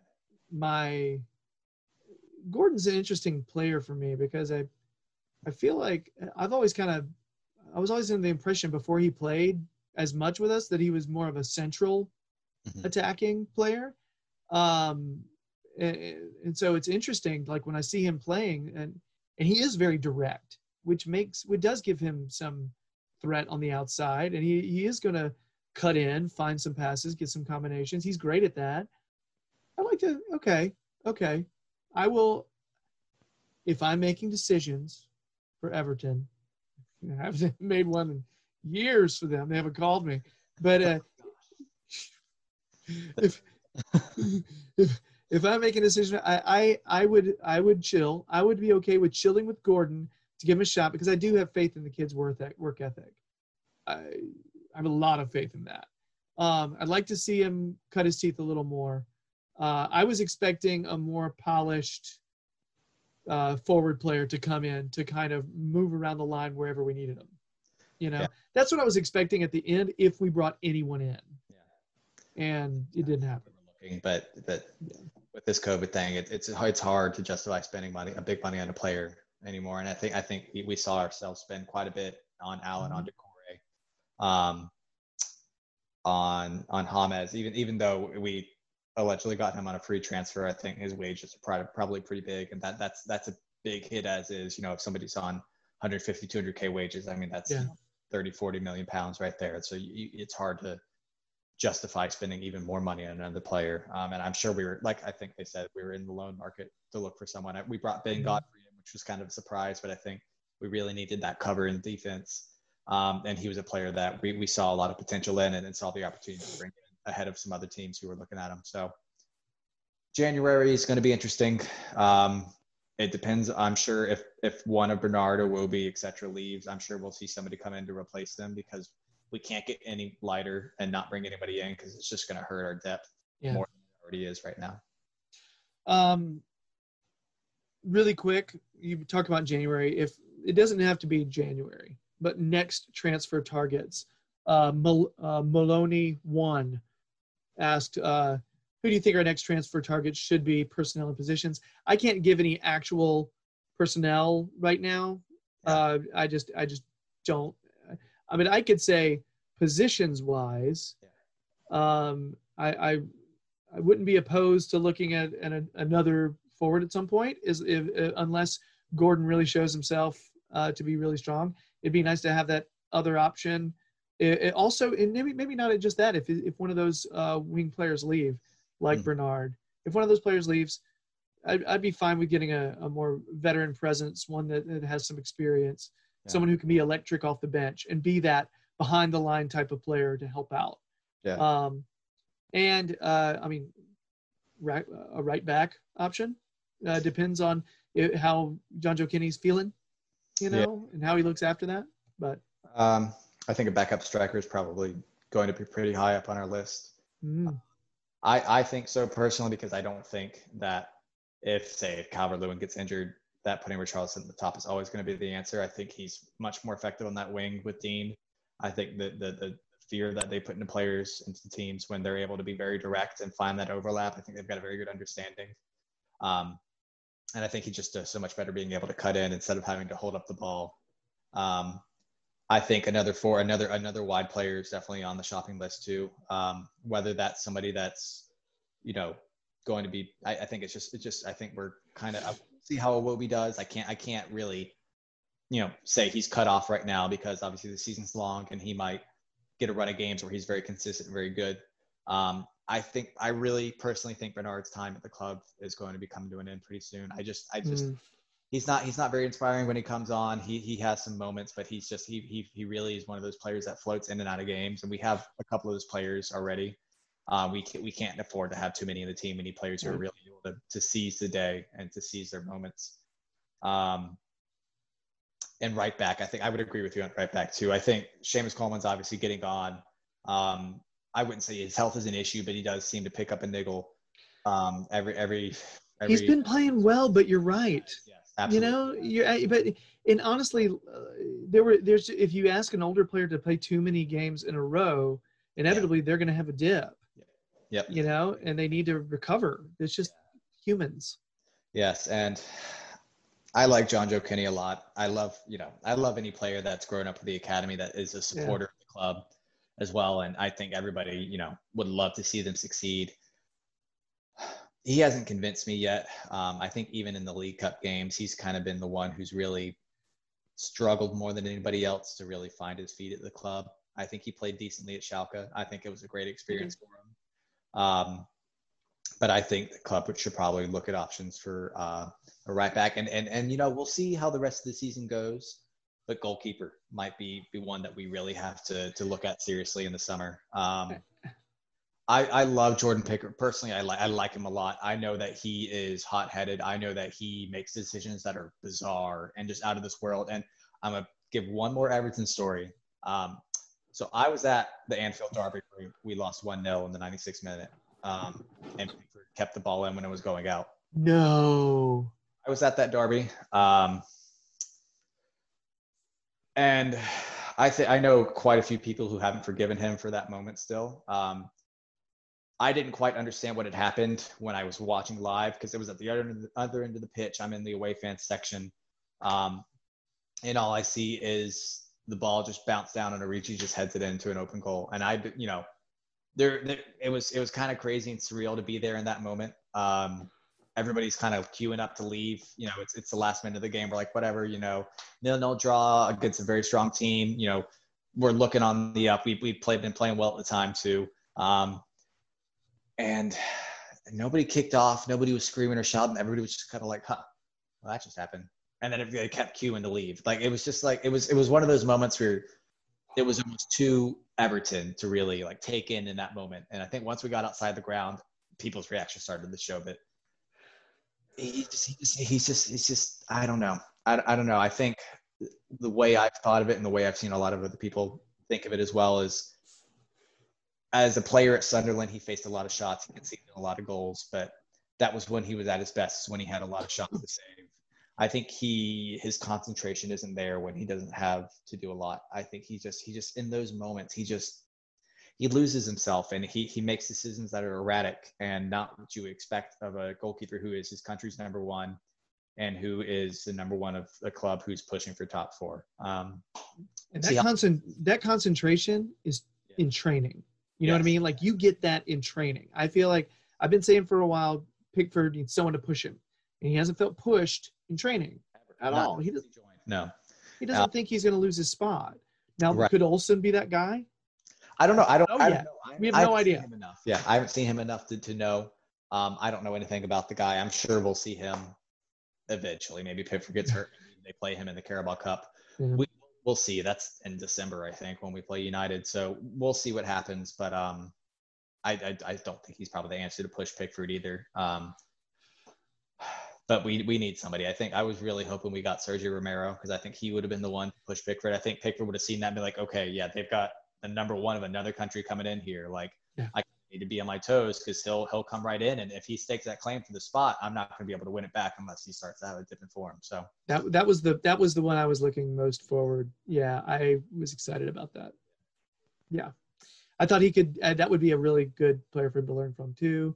Yeah. Um, I, I'm secretly hoping I don't know enough about Olsen, and and and my ignorance is preventing me from being excited. I'm I wish I'm hoping that's what's going on and, but um, you just you got to have another player to push him. You got to have two solid players. You know. Keepers, yeah, absolutely. They, they, need to be able to play off each other. Yeah. Um, and I think I think Olsen Sweden's number one. So it's not like he comes in with no pedigree. He's obviously played a lot of caps for his country. He's played at a, a high level for most of his career. So you expect him to be somebody who comes in, and I think everybody who's mentioned him in the media said he's very steadfast, he's sure-handed. He's he's also tall, which I don't think Jordan has going for him, unfortunately. Um, as far as goalkeepers go, he's taller. You know, he's six one, but I think mm-hmm. when you look at some of the better goalkeepers in the world, they typically be six three to six five. It, just, it makes a difference. Um, I won't say anything about his arms because I don't think they're naturally short or anything. I think that's just rival fans, you know, yeah. just being yeah. rival fans and being like that. Um, but but he does. Yeah, I don't know. I, we'll we'll see how the rest of the season goes for Jordan, and we'll go from there. That's all we can do. Yeah, I think that's the way to approach it. Um, yeah, I the whole time I was saying let's bring in a keeper to challenge him, bring in a keeper to challenge him, to push him, just to push him. I mean, if you got somebody breathing down your neck in training, you better be focused every single second in training. You develop bad habits when you're overly comfortable. Everyone does it. Yep. It, it's and I mean I've I've seen it happen with my my eight year old all right? He's in training and if he feels like oh this is easy he starts developing these like lack of focus issues. And so then when he gets in a moment you know he's going to slip. And it happens. So i have to be like look man you got to learn. You got to breathe through those moments. You got to find you got to find your own motivation. You know? Um and if you can't and, and that, that that's a lot for any person to find their own motivation if they're not being pushed. Yeah. So it's hard. Doubt. anyway, so um, David B. Dot eight asks, who does Holgate replace when he comes back? Is it Keane? Is it Mina? Because David thinks that both have been great, or is it a situation where neither one gets replaced? That's a tough one. Um, I definitely don't think it's Michael Keane. Um, I think he has really staked his claim as one of those players that's whose name is first on the team sheet. Mhm. Um, I think, depending on Seamus Coleman's health, he should be playing at fullback when he comes back. I think he should be playing at right back because he he obviously he started his career there. Um, he's definitely a center back. That's where his best abilities are, are shown. Um, but I, I think he he still naturally fits in that that fullback role uh, quite a bit better than Ben Godfrey does. Um, if he does come in and plays at center back, I think he replaces Yerry Mina. Um, I like Yerry Mina a lot personally. I think he is very charismatic. I think he's a player that not only gives his all on the pitch, but also knits the locker room together. Yep. Like very, very, very like he's so just like every every video that the club put out about Yerry Mina that he's in, he's just smiling, he's happy, he's terrific. loving life, and it, it's it's a kind of player that you really want in a locker room Mhm. years ago, I remember uh, I can't remember who it was on ESPN talking about uh, basketball and and how players in the locker room who don't really play but are there to be that charismatic person, to be a leader, like they they they're the personality and they're that really knits that together. When they leave, Yeah. you can see the effect on the court because it's just it's just not the same. Um, he's one of those players that like he really brings people together. Like he he he's so like you could see him being like the number one like is everybody's friend. Like you could go to him for anything sort of guy. Um, I think on the pitch he's strong. I think he is capable of making mistakes um, that hurt the team pretty harshly. Um, great in the air, very very dominating presence. Um, uh, and it's just fun to watch him play sometimes because he just throws his body everywhere. I think I think back to I, th- I think it was Brighton when he's like try, he's on the ground, he's trying to head the ball still. Like it's just the kind of player he is. It's the kind of character he is, and he can be frustrating and, and you know heart in your mouth moments um, in a game. But he's just he, he's a great player. But I, th- I think Holgate has a composure on the ball that we need in the back four. We need to have both center backs having. Um, and I would see him coming in to replace Mina. Yeah. I'd say both Mason Holgate and Yerry Mina have had little streaks where they have concentration lapses, where they don't track their man back, or they co- they get pulled out too quickly, or they don't pressure someone at the right time. Uh, both of I, I would just ride the hot hand and pair whoever the hot hand is with Keane Yeah. each time. Yeah. And if someone has a bad game, replace them. Mm-hmm. You know, see see you know, and that's that's the point of the competition, right? That's why you have it. Otherwise, you just got depth Yeah. or fun. Yeah. Nothing for you. Yeah. Yeah. So I feel like that's, I mean, you want to support your players, but you also want them to be on edge to keep that competitive edge. Absolutely. Last thing, it's not a question, but Chi- CHRLO 10 says, We win some, we lose some, but hold on, hold on. I can't read my own writing now. That is awful. It happens. I my handwriting's just as bad. Trust me. I don't Hold know. on. I feel like uh, no, no, no. I'm doing this guy wrong. I refuse to not get it right. I'm looking it up. Bear with me. This is happening. Let's see here. Oh, of course, I just got another one. Okay. Ooh. We win some, we lose some, but that won't stop us up the toffees. It's not a question. It's just like a a, a battle cry. You know what I mean? Um, I will say, here's one just came in just now from Apartment Bubbly 3810, which is, makes me super happy. Playing the same formation, six games on the bounce in the Prem. Have we become predictable? Our midfield was completely snuffed out against Southampton. Should James start the next game? Start on the left next game to get decent service to DCL with Ricci and Dick Dean out. Mm. Do you play around and tinker? Do you Yeah. do the stinker tinker? That is a great question. Um, I love the formation that we play now. Um, I hate it. I I could not stand watching us play that 4-4-2 when Ancelotti came in. I hated it. Like I understand what a 4-4-2 is, and I understand why he played it because he didn't have the personnel in midfield to play three there. But but this 4-3-3 is, is the one I think we need moving forward. Um, what I would say and what I hope ends up happening is is James eventually this eventually morphing into a 4-2-3-1 with James playing in the middle um, and finding somebody who can play on the right. Whether I mean maybe somebody at the club now, Wobie, probably not Bernard or Gordon, or, or Mhm. going on the transfer market and buying one. I, I would say that James' best position is in that 10 role. He plays on the right because he's got such a wicked left foot. And the way we play now is, is getting Richarlison and Digne in space. And that's where most of our creative force is coming from. Um, as far as predictability goes, I think most teams in the league play a 4-3-3 for the most part, some version of it, whether it's a 4-2-3-1 um, or, or a 4-1-2-3 as you'd look at it with a defensive midfielder sitting in front of the back four. Um, Southampton played a 4-4-2 and I, I don't want to say they caught us in a bad day. I just, I just, I just think they just outplayed us and, and the way the, the weaknesses that they exploited Mm. worked very well, and we just didn't find a way to exploit their weaknesses with that extra man in midfield. Um, I think going forward, Carlo. I mean, Car- I don't think Carlo's the kind of manager who only has a plan A um, and, and can only has nothing back to fall back onto. I think he's very been around for a very long time. He's you know somebody who doesn't typically get tactically outclassed, um, and is somebody I would trust with whatever formation he put on the pitch. If he wanted to play, you know, a, a five-four-two and five four two can't play that five four one um and you know have Calvert Lewin way up top or you know on the right as a right wing back. I don't know. I trust Carlo Ancelotti fully.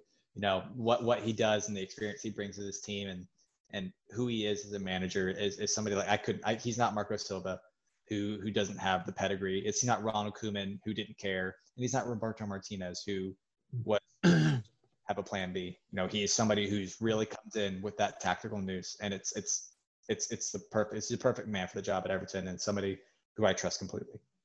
Well, he's just he usually I feel like he's a guy who could switch formations when he wants. I feel like it's not like a thing where he's like, I'm gonna this is what we're doing this year. You know what I mean? And I think he thinks this is what I'd like to do. Yeah. If we need to switch, we switch. Yeah. But I think I, I think that's one of the things he really likes about four three three is honestly the fluidity of those positions. You know, there's some interchangeability there. It's a very free flowing your players got to know their doggone roles, you know, and they have to be disciplined. 442 is like almost like idiot proof. You know what I mean? It's like Yeah. this is this is keep it simple, stupid. You know what I mean? It is Yeah. very like here's this is this is you know I bought a book about soccer and this is how I do it. You know what I mean? Yeah. It's- but but but honestly, it's a good thing to do to fall back to keep things simple with a team you're new with, or maybe you don't have all the pieces you want. Um, but now it's like he's starting to accrue those pieces. I think uh, you could see a formation shift if we're starting if if our players start getting injured, if we start and he starts losing pieces, he could you could see a shift on that. Um, maybe. Yeah, you could. You could. I could easily see it. Um, but uh, do I think it's a bad idea to move Hames to the left? Not as much, but I love the I love the ability of Hames looking up, cutting in one touch and slamming it over to Lucas Digne on the other side. I love the ability for him to be able to cut left and shoot, and he's centralized. Yes. Yeah, I agree. You know? Yeah. I, I, I don't think he's a player who would do too great in the left because I don't think he's a player who can beat somebody for pace. Um, um, and you know, as great as his dribbling is, it is something like it, it's it's crazy for me to have watched you know these first five or six games where he's played, um, and like it almost seems like just predictable, like it's just like going to happen, like he's going to cut it on his left and he's going to send it over, and, and you're like, well, how have they not stopped him from doing that yet? Yeah, he does it like just in and out throughout. the game. He always finds a way to do it. it. It's like it's like watching like Arjen Robben when he was in his prime. He's Yeah. like, you know, he's gonna cut it on his left and curl it and shoot it. You know, he's gonna do it, but you can't stop him. He's just so good at it. He's so quick. He's got it so down pat. It's it's a real joy to see, you know. And I think the first few games we've seen of him, and like the first, I'd say the first three in the Premier League, he was just just unstoppable, unreal. You just see how much class he brings to the side And now as as we're getting further into the season and the injuries suspensions are coming in, you know, it he's still the creative force. He's still the person who wants the ball. Mhm. And, and now teams are going to be trying to stop him. So there might be a, a reason for us to play him in a different role or to find a different way to use him because teams are if that's the only way we have to create, then teams will eventually stop us from doing that. We're gonna have to find a new way to do it. Um, but I, Mhm. I trust Carlo to do that. I, I'm sure he has far more than just a plan A. I'm sure he has plan A through plan double Z. So Well, uh, you know, I think it's an. I I I love people getting creative with their formations. I love people like thinking it, thinking outside the box. This kind of stuff. Um, uh, I think it's it's good conversation. Um, I don't think it's without merit. The idea. I just think you know I can think of reasons not to. Um, you know, but d- does it mean like if if Carlos shows up and does it, I'm gonna sit there and be like, no, it won't work. I'll be like, hey, I hope this is awesome. You know, um, I'm always going to sit there and listen if someone's got a reason to back up what they're saying instead of just going, I think Calvert Lewin should be an outside back because my name is Ronald Koeman and that's the way I roll. You know, just do what I want. You know, just and here's my red Christmas tree. All right, so it's so just such a sore spot. All right, that's the end of the mailbag, folks. That's an awful throw. I can do better, much better. All right, it's before we so before we start on Newcastle, I'm going to say one thing. I just had a mate of mine text me. Um, there's apparently a new song coming out. Um, that's supposed to be like the like the sequel to um to what's it called to uh, Spirit of the Blues. no. Um, so it's called uh, like C C O Y B. So come on, you blues. Um, it's a single by Air to the Blues. Um, I don't know if that's a like. Apparently, the club's supposed to be using it and promoting it soon. So um, it's on it's on Apple Music is the way he sent it. I haven't listened to it yet, obviously because we're on this podcast and I don't Uh-huh. have Apple Music, but I'll go and find it on YouTube or Spotify or something. Um, but give you know go and give it a listen and see. He, My kids are gonna flip. Yes, that, that's it's. I don't. I, I you know I have no idea what it might be, but uh, he's just sent it to me. Um, so so we'll see what happens. Crazy. Oh my gosh. Yeah, we put we put uh Spirit of the Blues on my kids like pump up mix before they play games and it came on like 10 minutes before we got to our his his field and so we were all everybody in the car was singing that. Yeah, It's so great. It's a great song. I love it. Awesome. Made me, it makes me smile like goofy smile. I watched every one of those videos, man. Every They're- single one. I watched them with my kids and my wife got so sick of it. It was great. It's so great. Yeah. oh man. So, all right. So anyway, hope y'all paid attention to that. That was that was breaking stuff like as it's happening. Nice. ITK. That- yes, yes. He's a unicorn. He's a unicorn. They do exist. All right. Uh Newcastle preview, just a few, just to throw out some stuff. Current form 14th in the table with eight points. They're 2 2 and 2. Recently, they drew 1 1 with Wolves, lost uh, 1 to 40 United, and beat Burnley 3 to 1. It seems like a very meh type of thing uh, they've got going there. Possible lineup I think Dubravka is actually hurt. So Darlow is going to be in, in goal. Uh, Manquillo, Lascelles, Fernandez, and Lewis in the back. Hendrick and Hayden in the middle. We'll see. Uh, probably see Fraser. Fraser. Fraser. Make sure I say that right. Not Frazier. It's very different. That's right. Uh, Fraser, uh, Almiron, Mickey Almiron. Love that guy.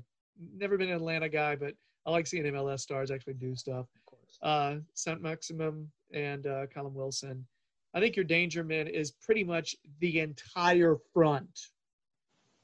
I could see sparks of creativity coming from any of those four players up front, Mhm. and obviously Lascelles is a is, is usually uh, pretty forceful in the back. Yeah. Um, so yeah, Yeah, They've got a lot of pace. Um, Mhm. just, just going off that team, which is something that hurts us typically.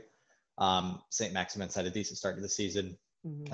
So I think he I think he's a decent striker. Um, I don't think he's ever really kicked on the way that maybe he himself expected to, or a lot of people expected him to become an England player. Um, yeah, uh, and Ryan Fraser, I think, is, is a decent signing. I don't think he's a bad player at all. He showed some glimpses at Bournemouth, but um, you know, you know, I I like to think that it might be a fairly open game. Um, Newcastle are one of those teams who blow very hot or very cold.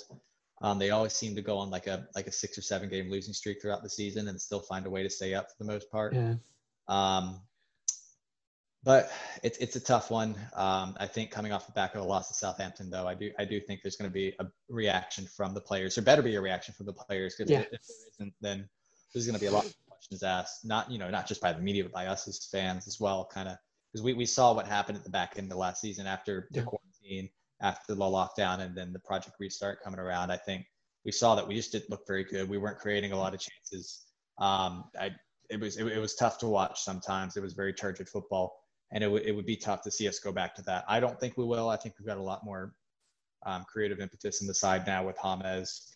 Um, I, I say Anthony Gordon comes in and starts, um, and Cuckoo comes. In. I was going to ask you about the about the, your lineup uh, thoughts on there. Do you think Gordon is going to be the guy?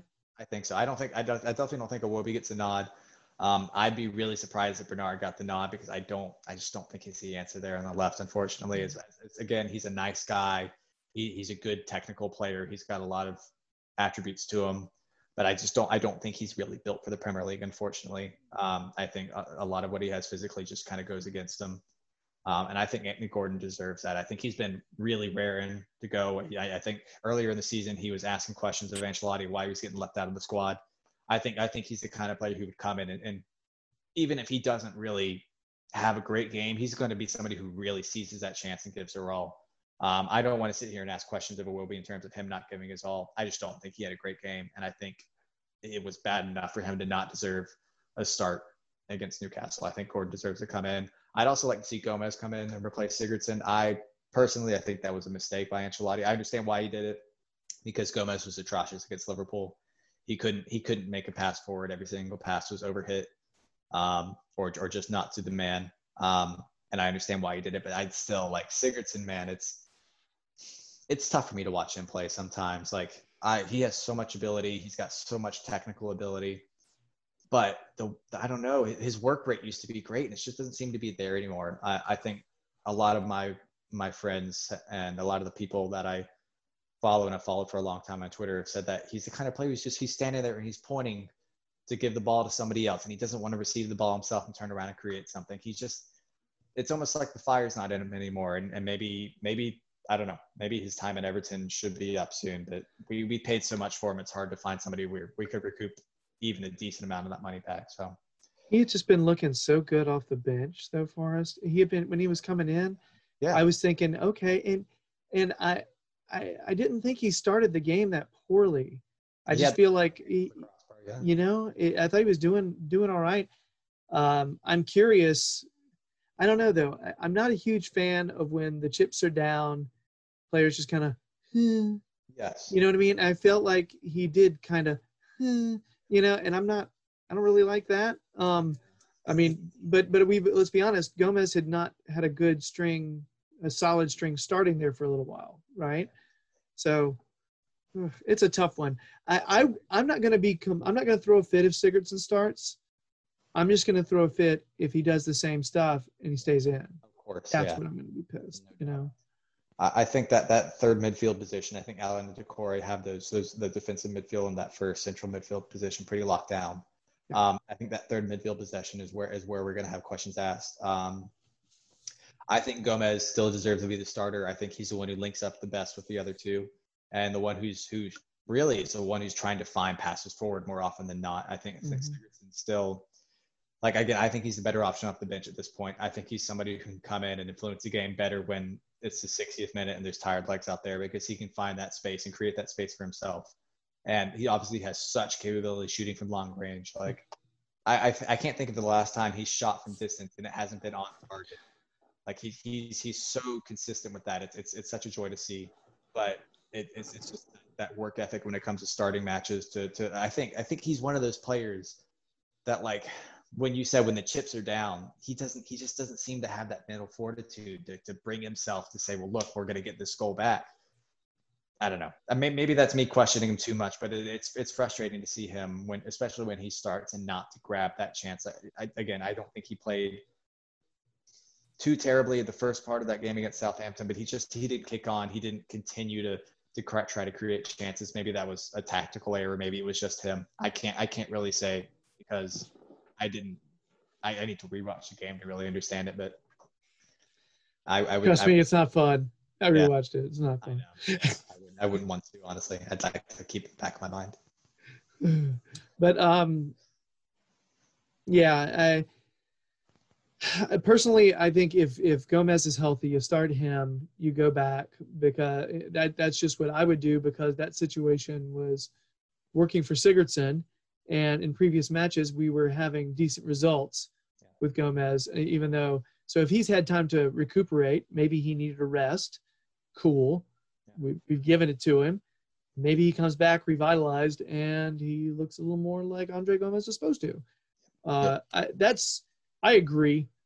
I would prefer that arrangement. Um, could- because Sigurdsson is a different. He's a, it's a tactical adjustment. He's going to approach things very differently uh, than than Andre Gomes will, um, and you're going to get those creative moments uh, from him normally. I would hope. Uh, so yeah, man. Uh, I'm cool with that. Uh, we're gonna see Godfrey in it right back again, probably. Yeah, most likely. Yeah, I mean, I, I, figured. unless Coleman's fit, I don't I don't think there's another option to really put there, unless Jonjoe Kenny's fit too. But I'm sure we'll know more um, tomorrow or Thursday, um, Mhm. Or when it comes to press conference time as, as to what Ancelotti has to say about that. He said Ancelotti, so I like I like him a lot. Man, I like what he did personally. I like what he did a lot with Hames last week.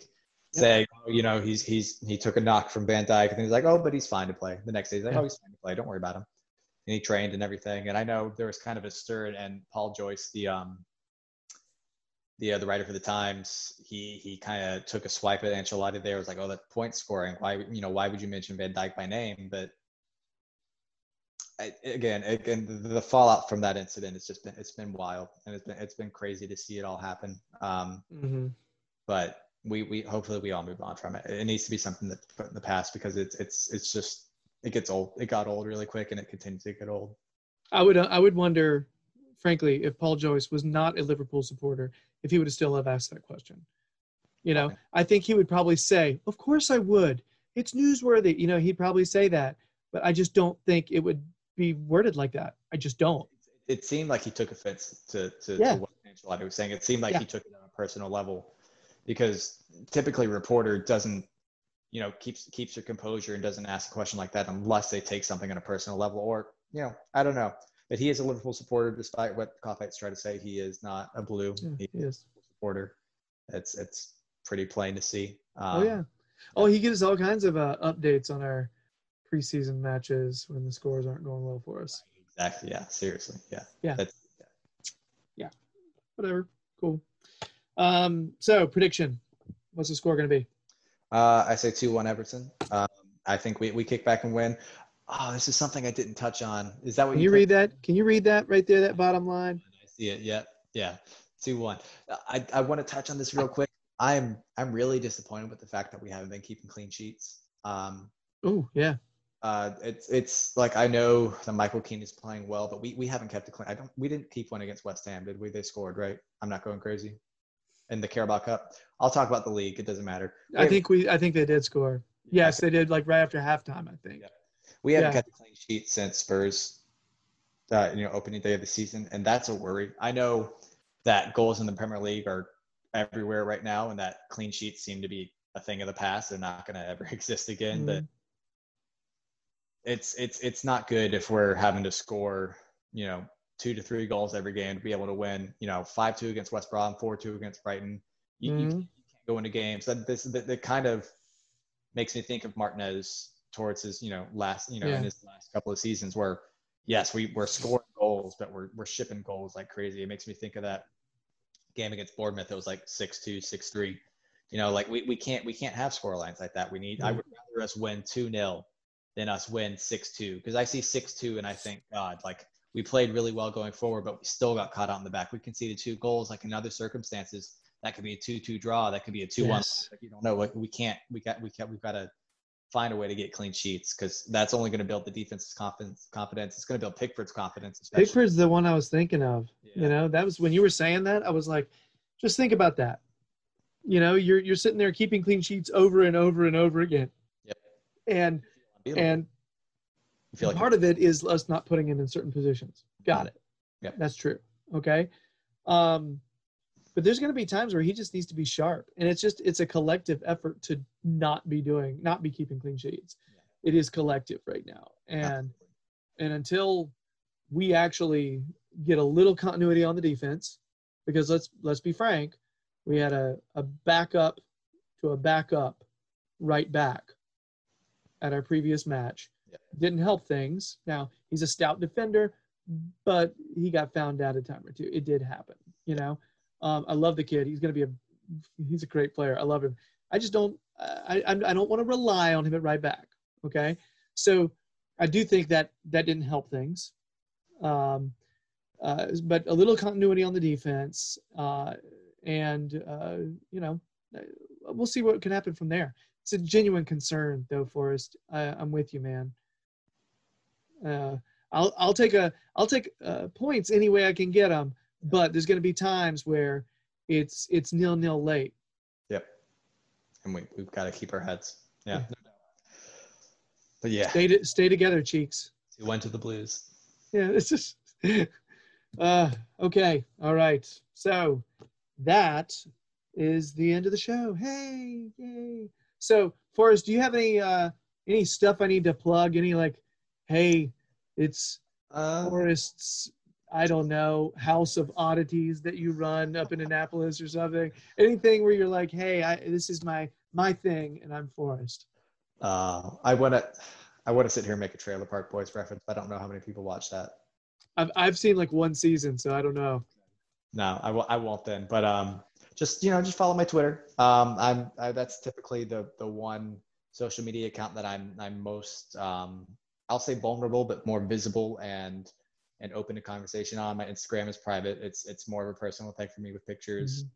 My face is my Facebook. I typically, if if I know you personally, I'm gonna add you on there. Or you can add me. But um, you at USA EFC. You know that that's Mhm. my Twitter handle. I I interact. I'd love to interact. Uh, hopefully in the near future, uh, I'll be I'll be doing some writing as well. Um, I know I've had some Cool. offers from um, I think from the Toffee Blues and from a couple of other websites to do some writing for them, but it's just never come in a good time in my life. I think now um, I'm starting a new job soon. I'll be I'll be on my computer a lot more, so I'll have a lot more opportunity to be able to write. Um, so yeah. Uh, well, you provide just the best segue. Look at how you do segue. You give great segue, my friend. So uh, hopefully you do write for the Toffee Blues at some point. That would be cool. Honestly, if I'm reading anything of yours, that's cool. I just like the idea of uh, seeing uh, seeing my my my my peoples, you know, sitting there develop and kind of doing their stuff, and especially the fact that you're that's a genuine like you know path for you. That's that's great. Um, so uh, they're always always uh, looking for some you I know hungry writers that are, that can give some solid analysis. Uh, very cool. Uh, you would join a, a team full of cool cats over there who are all nice to me. Usually, they're very kind. Uh, so anyway, uh, as, as he mentioned, uh, Toffee Blues does have a website. Uh, there's a lot of uh, Everton-based co- content, all things Everton. You see some of the contributors on this channel all the time. Uh, if you're watching via YouTube, or if you're listening via podcast, you probably hear them on here all the time as well. Uh, so check out the Toffee Blues website. You can see the the stories, player ratings, match reactions, all that kind of thing on there. Check that out, um, and maybe, maybe in the future, uh, a little bit of Forrest. Um, also, if you uh, if you're not a subscriber to the Toffee Blues on YouTube, please uh, please do so. We'd appreciate it. Just honestly, it's it's all about just making us feel nice about life. That's just the number goes up and big thumbs up. It just feels it's it's all it's about. You know, uh, so do that. Um, we'd really appreciate it. Drop us some, uh, drop us a, a comment here, here or there. You know, drop us a message. We appreciate it. Follow us on Twitter, Facebook, and Instagram. Um, and uh, yeah, and last thing, people who are who are on podcast, you can't see this, but I'm holding up a copy of my children's book, Randolph the Christmas Moose, which actually came from a Toffee Blues podcast. The idea came from that, and oh my gosh, me and my friend, who is actually a Liverpool supporter, made this book, and it's all about a moose who likes to run. Ah, So yeah, uh, Moose wants to be a reindeer. The reindeer don't. Moose wants to run with the reindeer. Reindeer don't let him, but he ends up training to try to train with them. And then they're like, "No, you know what? You're a big moose, so you have to go to the loading dock." But he ends up working his way through, and Santa ends up being cool with them. It, it's kind of a it's the anti Rudolph story essentially. I didn't like Rudolph the Red-Nosed Reindeer. I felt like he was kind of uh, I don't know. He was treated poorly, and then when they were like, "Hey Rudolph, we need you," he's like, "Okay, guys, I'm back." And so this is this is the anti Rudolph story. So if you end up with a, wanting a weird book for Christmas, yay! That's my plug. Yay! So yeah, I never plug that well. I'm just telling you, I'm new to marketing my own stuff. I don't know how to do it yet. I got 100 copies of it. there we go. See, Forrest, I need you on all the time to Right. yeah, pitch my stuff. I'm so bad at it. Always like at the last second, I'm like, oh yeah, uh, marketing. Eh, eh, I don't know how to say nice stuff about my stuff. So yeah. Anyway, if you feel like checking it out, do it, please. I appreciate it. Anyway, that is it, Forrest. I just want to tell you, thank you so much for coming on. It is nice to meet you. Yeah, nice to had- meet you. When I first got on, I had no idea you're from North Carolina Yeah. and that's freaking awesome. Now, I actually I uh, played college soccer for Belmont Abbey. Uh, yeah. yeah, I yeah, I, I was there in the '90s, oddly enough. So yeah, I know Charlotte pretty well. I went to UNC Charlotte for a couple years too, oddly enough. So yeah, Cool. probably way before you because I'm old. you don't look it. Well, you said yeah, the gray. Look at all that. It's there. I thought it was Bond. so. yeah, these are my highlights. It's gray highlights all these are, yeah so anyway but it's really cool hopefully we're in town we hang out uh, down in charlotte that'd be really fun uh, love the opportunity but um, honestly just talking with you here this has been awesome good to talk to you and uh, good luck and uh, becoming uh, the next uh, everton director of communications Oh, there. That's that's my life passion, my life. Do it. so I'll get there. I'm not worried. do it i want i want to be able to go over there and be, i should point to my kid point point you out to my kids and be like that guy he's going to take us on a tour right now check this out so Hey, guess where I got your seats? Press. Ah, I'll literally settle for setting foot in England. for now, we're gonna settle for that. uh, Forrest, thanks so much, man, and for everybody else out there. Um, good news. It was a pretty low point on Sunday. I think we're in for some more positivity coming up this weekend. Let's do this. Three points. Uh, no more nonsense, please. And I don't care what color kit we're wearing. Mhm. Uh, Forrest, take care, man. Thanks again. All right, No. everybody.